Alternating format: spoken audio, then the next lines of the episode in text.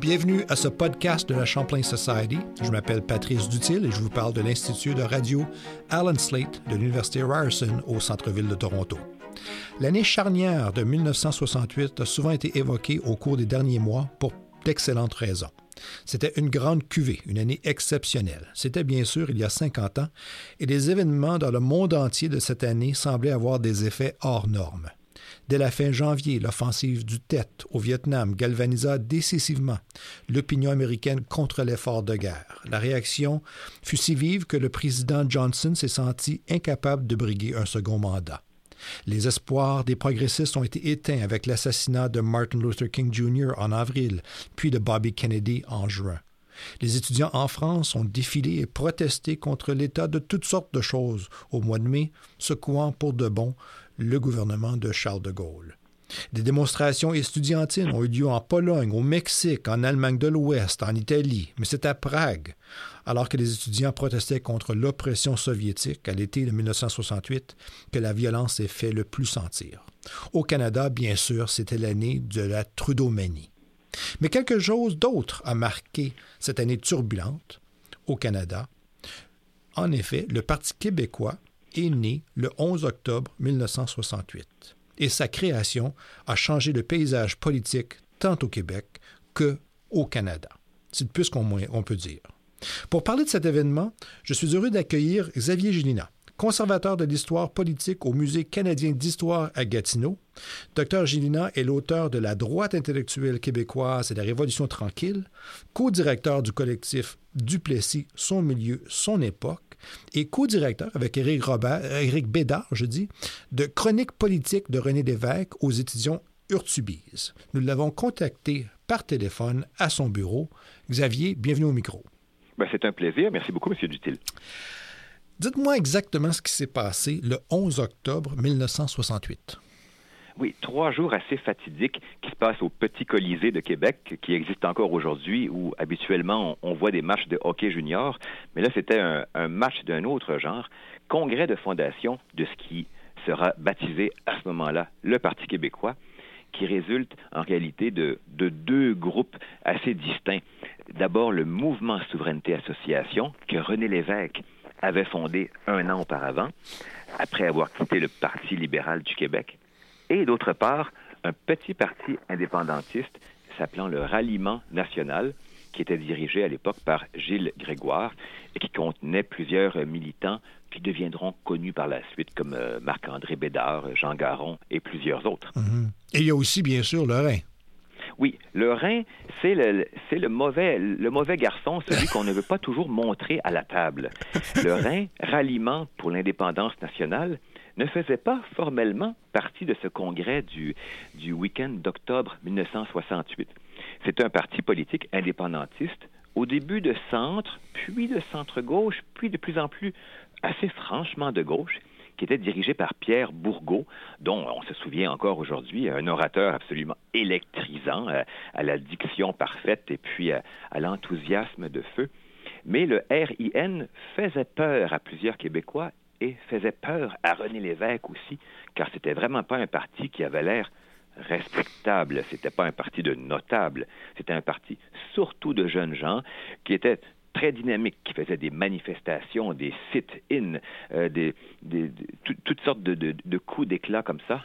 Mais il y avait un problème avec l'évêque qui, quoique progressiste dans l'aile libérale, n'était pas vraiment un, manifestant de gauche, il n'était pas en, au, diapason. Alors le RIN, il y a eu des négociations qui ont avorté pour fusionner avec le mouvement Souveraineté Association de l'évêque. Donc le RIN n'a pas fait partie du mariage officiel, mais il a voulu se joindre à la famille. Alors, trois semaines, je crois, après la fondation officielle du Parti québécois, le RIN a tenu tout seul son dernier congrès et leur chef, euh, Pierre Bourgault, a dit aux membres, ben, nous allons dissoudre le parti et nous vous invitons individuellement à vous joindre en masse à ce nouveau Parti québécois qui vient d'arriver. Parce qu'il faut, se rappeler que l'espoir de René Lévesque, c'était de créer un parti politique. C'était pas simplement une question de, de lancer un nouveau mouvement, c'était vraiment de, créer une formation qui pourrait assumer le gouvernement. Oui, éventuellement. Et l'évêque était issu du Parti libéral euh, du Québec. Après avoir quitté son travail de journaliste à Radio-Canada en 1960, il a donc été recruté par le Parti libéral du Québec, dont il a été ministre pendant six ans, jusqu'en 1966. On lui doit, entre autres, la, la fin de la nationalisation de l'électricité et diverses autres mesures. Et l'évêque voyait bien que que quelles que soient les, frustrations qu'un séjour au pouvoir ou le séjour politique peut engendrer, c'est le seul outil pour faire concrètement changer les choses. Ça peut être long, ça peut être euh, décevant, mais c'est l'outil par excellence. Tandis que les manifestations, les tempêtes de rue, les démonstrations, les manifestes ont leur usage, mais doivent, à un moment donné, être canalisés, transformés, utilisés par un parti politique qui fait la compétition là où ça compte. Le fait que les choses se cristallisent comme ça au mois d'octobre 68 euh, a sans doute euh, sans doute le produit du fait qu'il se passe bien des choses en 68 et, et l'arrivée au pouvoir de M. Trudeau et ensuite l'élection euh, de M. Trudeau des libéraux euh, à la fin juin 1968 a dû compter pour quelque chose dans tout ça. Oui, parce que l'arrivée au pouvoir de Pierre Trudeau envoie un signal très clair aux Québécois et à l'ensemble des Canadiens.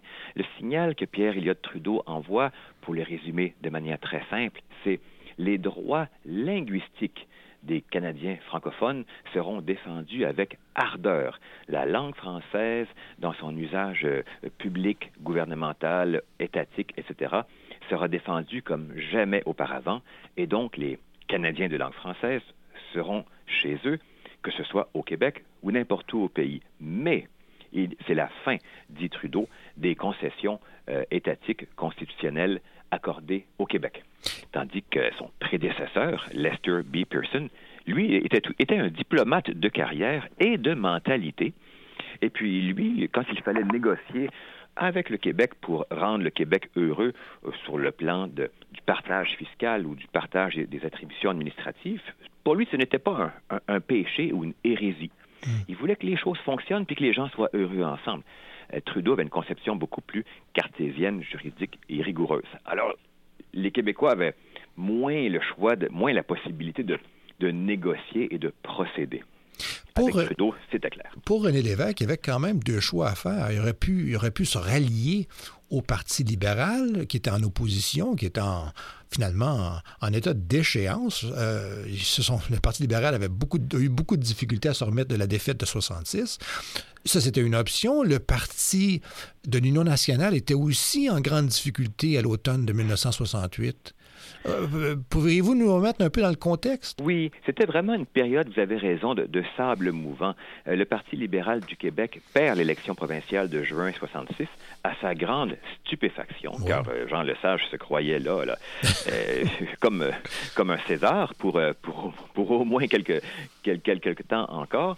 La victoire surprise de l'Union nationale scie les jambes de tout le monde et surprend même beaucoup d'unionistes mais non Johnson qui était fin comme un renard. Mais comme vous le rappelez, effectivement, Daniel Johnson meurt inopinément en septembre 1968.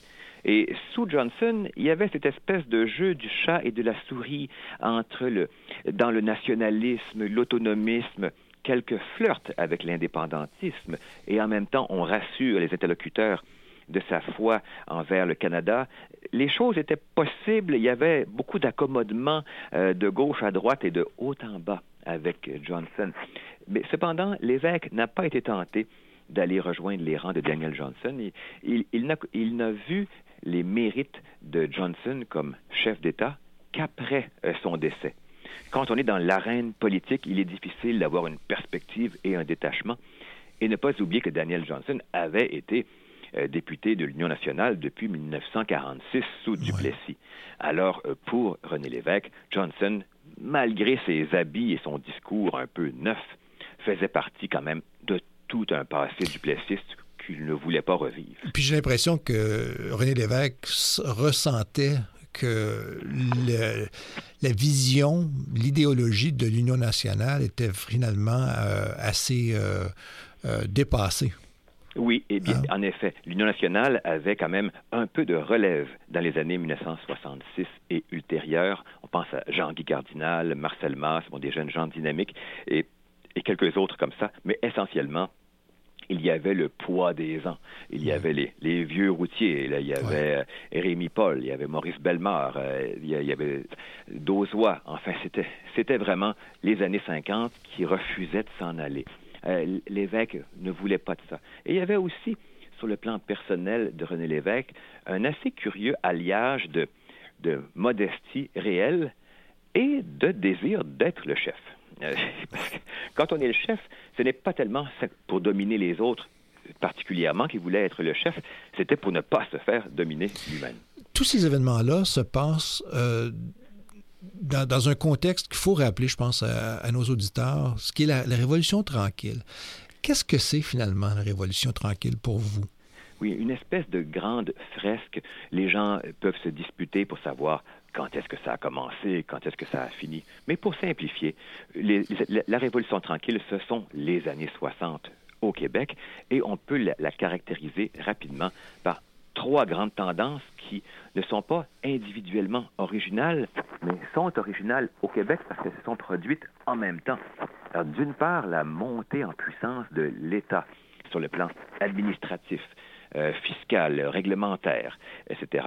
Par exemple, la, croissance incroyable d'Hydro-Québec, la fondation de plusieurs sociétés d'État, comme la Caisse de dépôt, et la création du ministère de l'Éducation. On oublie, mais il n'y avait même pas de ministère de l'Éducation avant 1964. L'État assume ses fonctions euh, d'éducation. Alors ça, c'est donc très grande croissance de l'État et des fonctionnaires et de la mentalité qui vient avec. Euh, deuxième grande tendance, euh, décléricalisation. L'Église catholique, jusque dans les années 50 inclusivement, euh, était extrêmement présente dans les écoles primaires, les écoles secondaires, même l'université, les hôpitaux, les orphelinats, les centres de loisirs, les, institutions pour personnes malentendantes ou aveugles, etc. Là, vraiment, de plus en plus, la, forte tendance a été de confier à des laïcs compétents, euh, et non pas à des clercs ou à des sœurs, ces tâches-là. Mhm. Attention, les clercs étaient souvent compétents, mais ils occupaient ces fonctions-là parce qu'ils appartenaient à l'Église, ce qui, rendu dans les années 60, n'était jugé plus acceptable. Et troisième grande tendance, l'affirmation nationale ou nationaliste du Québec. On dit nationaliste, il faut faire un peu attention, ça ne voulait pas du tout dire toujours indépendantiste mais ça voulait dire une très forte affirmation nationale qui prenait un peu des aspects du duplessisme des années 40 et 50, mais en ajoutait d'autres. C'était l'indépendantisme qui souvent inspirait, était inspiré par les mouvements euh, en Algérie ou en Afrique francophone, anglophone, le réveil des peuples. C'était une époque de bouleversement, il faut le dire, hein? 68 en particulier, mais toutes les années 60 au Québec ont été des années de bouleversement. Vous peignez une fresque là, de fond euh, dans laquelle se trouve la formation du Parti québécois, vous nous décrivez euh, les, racines, les multiples racines du Parti québécois. C'est un, une réalité dans l'ADN du parti qui va marquer l'évolution du parti, n'est-ce pas? On dirait que le, parti va toujours être en proie à un certain niveau de factionnalisme, que, va, que, René Lévesque lui-même euh, va se trouver euh, souvent euh, dans des situations très difficiles, même pénibles, parce que les, les camps qui ont formé le Parti québécois ne s'entendent plus. C'est tout à fait vrai. Le, factionnalisme euh, au sein du Parti québécois a été très vif tant que l'évêque en est demeuré le chef. Il a été donc le chef fondateur en 1968. Il l'est resté jusqu'à sa démission en 1985. Mais euh, ces divisions-là perdurent au sein du Parti québécois. Oui elles prennent des couleurs et des accents différents, mais elles sont toujours là. Vous savez, c'est la rançon des partis politiques qui ont été fondés, non pas pour, euh, en guise de, de, faire partie de l'establishment, mais des partis fondés sur des principes. Nous avons au, au Parti néo-démocrate fédéral et dans son prédécesseur, le, le CCF, des tendances qui ne sont pas près de, de, s'éteindre entre la tendance, si vous voulez, Église unie euh, et puis la tendance plus euh, urbaine moderne. Nous avons les, les agrariens de l'Ouest et puis euh, les, les, les, militants des coffee house de Toronto et, et, ainsi de suite. Puis on, on s'amuse un peu à faire des, des, extrêmes, mais donc le NPD a toujours eu cette, cette tension-là. Le Parti québécois aussi. Dans les bons jours, c'est une tension créatrice où finalement chacun prend le meilleur de l'autre, chacun met son, son ego de côté pour la cause commune. Donc, dans les bonnes années du Parti québécois, René Lévesque a réussi à agir comme fédérateur, parce que chacune, chacun des trois grands courants du Parti québécois trouvait très bien René Lévesque, bien, qu'imparfait. Alors, le groupe des libéraux progressistes dont il était issu, bien sûr, euh, l'ancien parti vraiment rural de droite et, et ce genre de sympathisants-là euh, de région, ralliement national, trouvaient que l'évêque était bien, ou en tout cas beaucoup moins épeurant que ces dangereux radicaux barbus de Montréal qui, lis, qui, lisaient trop des, de lectures suspicieuses. Ouais. Et puis, les fameux dangereux barbus radicaux de Montréal trouvaient qu'au moins l'évêque était un politicien extrêmement propre, à l'intégrité euh, personnelle irréprochable, et que quand même, il avait mis de côté une carrière prometteuse au Parti libéral du Québec. Il avait tout sacrifié pour vraiment s'engager pour une cause, pour un projet de société. Alors, pour la frange plus à gauche du Parti québécois, l'évêque n'était jamais assez à gauche, n'était jamais assez pro-syndical, n'était jamais assez euh, radical pour les questions de société, questions délicates comme l'avortement, etc. Mais enfin, il valait beaucoup mieux que l'establishment du Parti libéral du Québec et que la vieille Union nationale. Parlons de René Lévesque depuis euh, sa mort. Euh, sa mort survenue en 1987. Euh, René Lévesque est maintenant un sujet d'histoire. C'est les historiens qui traitent de lui. Ce n'est plus, c'est plus une question là, pour les journalistes. Comment se porte sa réputation, à votre avis? Un sujet d'histoire et aussi un sujet de culte. C'est assez intéressant parce que c'est un, c'est un, c'est un sujet de ralliement dans toute la classe politique québécoise. Bon, on a vu lors des élections québécoises de, de, 2018, mais on le voit régulièrement. Chacun s'en réclame et euh, à, des titres assez variés. Je crois que le jugement des historiens ou des politologues se fait graduellement de plus en plus favorable euh, à l'égard de l'évêque. Lorsqu'on était encore dans les années 1980, on avait de manière très vivace à l'esprit les échecs politiques, qui sont des échecs que l'évêque avait essuyés en rafale échec de son référendum en 80, échec de la Constitution en 81. Euh, et puis, euh, crise économique absolument incroyable avec laquelle il a été prise, ouais. désertion de plusieurs membres de son cabinet comme Jacques Parizeau, le grand schisme péquiste, comme on l'a appelé. Ouais. Alors, l'évêque est, est démi a démissionné en, à 63 ans, en 85, un homme grugé, brisé, qu'on disait euh, fini ce n'est pas un départ très, très glorieux. Mais avec les années, on s'est rendu compte, ma foi, euh, l'évêque a été un démocrate exemplaire qui a mis carte sur table, a proposé à ses concitoyens un projet société qu'ils euh, ont pu approuver partiellement en l'élisant euh, au pouvoir pendant quand même une période de neuf ans sous l'évêque et qu'ils ont refusé au moment du référendum. L'évêque a accepté les résultats du référendum de façon impeccable, gracieuse, transparente, claire et nette, et que finalement, il a également été au pouvoir lorsque plusieurs réformes politiques ont été mises en pratique au Québec de 1976 à 85, qui sont demeurées aujourd'hui, comme la loi 101 sur la langue française, la loi sur la, la protection du territoire agricole, la loi sur les, la loi électorale et euh, sur le financement des partis, oui. et plusieurs autres réformes qui sont demeurées. Alors, ça, fait, ça fait un écho assez favorable. Parlons un peu de la documentation. C'est sûr que la Champlain Society s'intéresse euh, depuis 1905 à la question de la documentation. Quel est l'état, à votre avis, de la documentation autour du Parti québécois, autour de ces années 68? Euh, Est-ce que le matériau nécessaire pour faire l'histoire, pour écrire l'histoire, la raconter, est là, à votre avis? Je vous répondrai par une demi-boutade que la documentation est presque problématique parce qu'elle est trop abondante. Hmm. Euh, il faut dire que les gens du Parti québécois étaient en général issus de la classe instruite. C'était un facteur qui distinguait les députés et ministres du Parti québécois, par exemple, de la moyenne, on parle de moyenne, bien sûr, euh, du Parti libéral ou de l'Union nationale ou du mouvement créditiste. Les péquistes étaient en général très instruits. C'était tout plein de PhD, de professeurs du secondaire, euh, euh, d'avocats qui aimaient beaucoup écrire des chroniques et tout ce que vous voulez, avec le résultat que la grande majorité des anciens ministres et députés du Parti québécois, même ceux dont on se rappelle mal le nom, ont écrit leurs souvenirs ou ont accordé des livres d'entretien bien sûr, euh, qui dit autobiographie dit bien sûr euh, angle particulier, mais néanmoins, en guise de matériel, c'est là. C'est également un groupe de gens qui, euh, par leur formation, ont toujours valorisé les archives.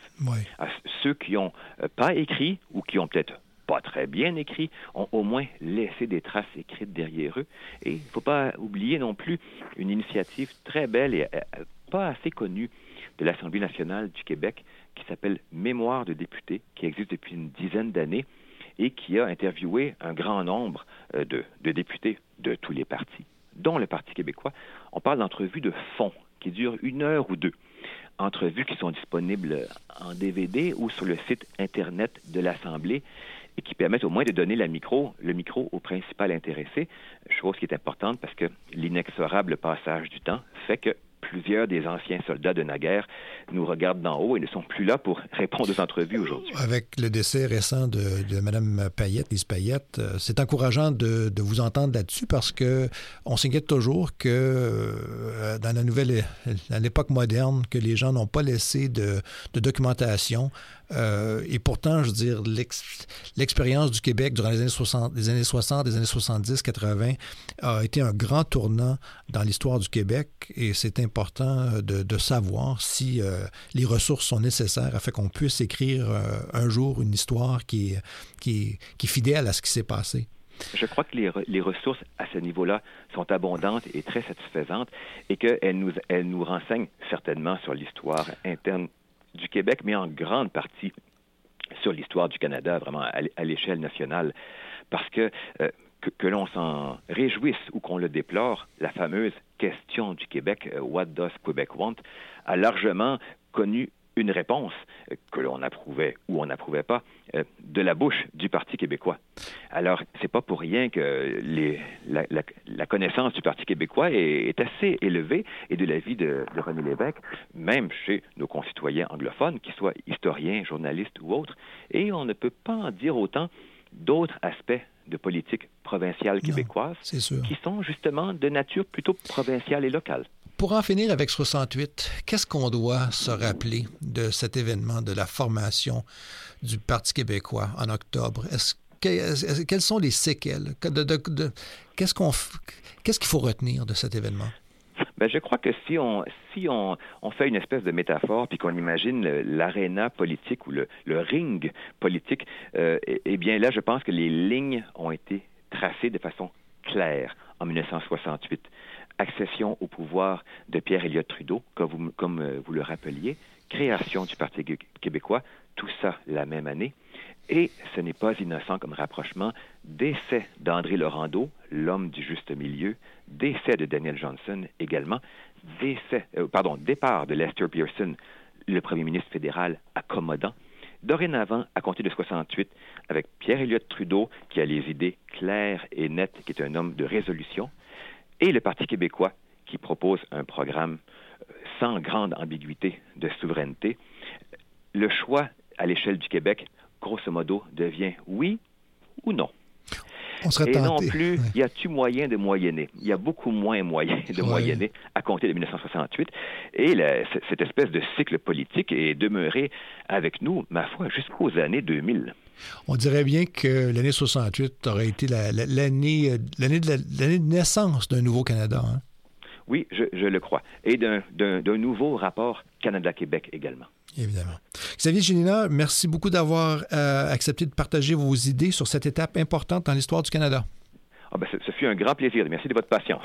Je m'entretenais donc avec Xavier Gélina, auteur de La droite intellectuelle québécoise et la Révolution tranquille, co-directeur du collectif Duplessis, Son milieu, son époque et co-directeur avec Éric Bédard de Chronique politique de René Lévesque, paru récemment aux éditions Urtubise.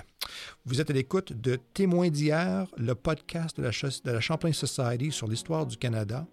S'il vous plaît, visitez notre site web à www www.champlainsociety.ca où vous trouverez plus sur ce que la société fait, y compris ses publications, son blog et des informations sur ses podcasts. Il y a même un endroit pour devenir membre et euh, pour soutenir la société si vous aimez ces conversations avec des historiens euh, sur l'histoire du Canada.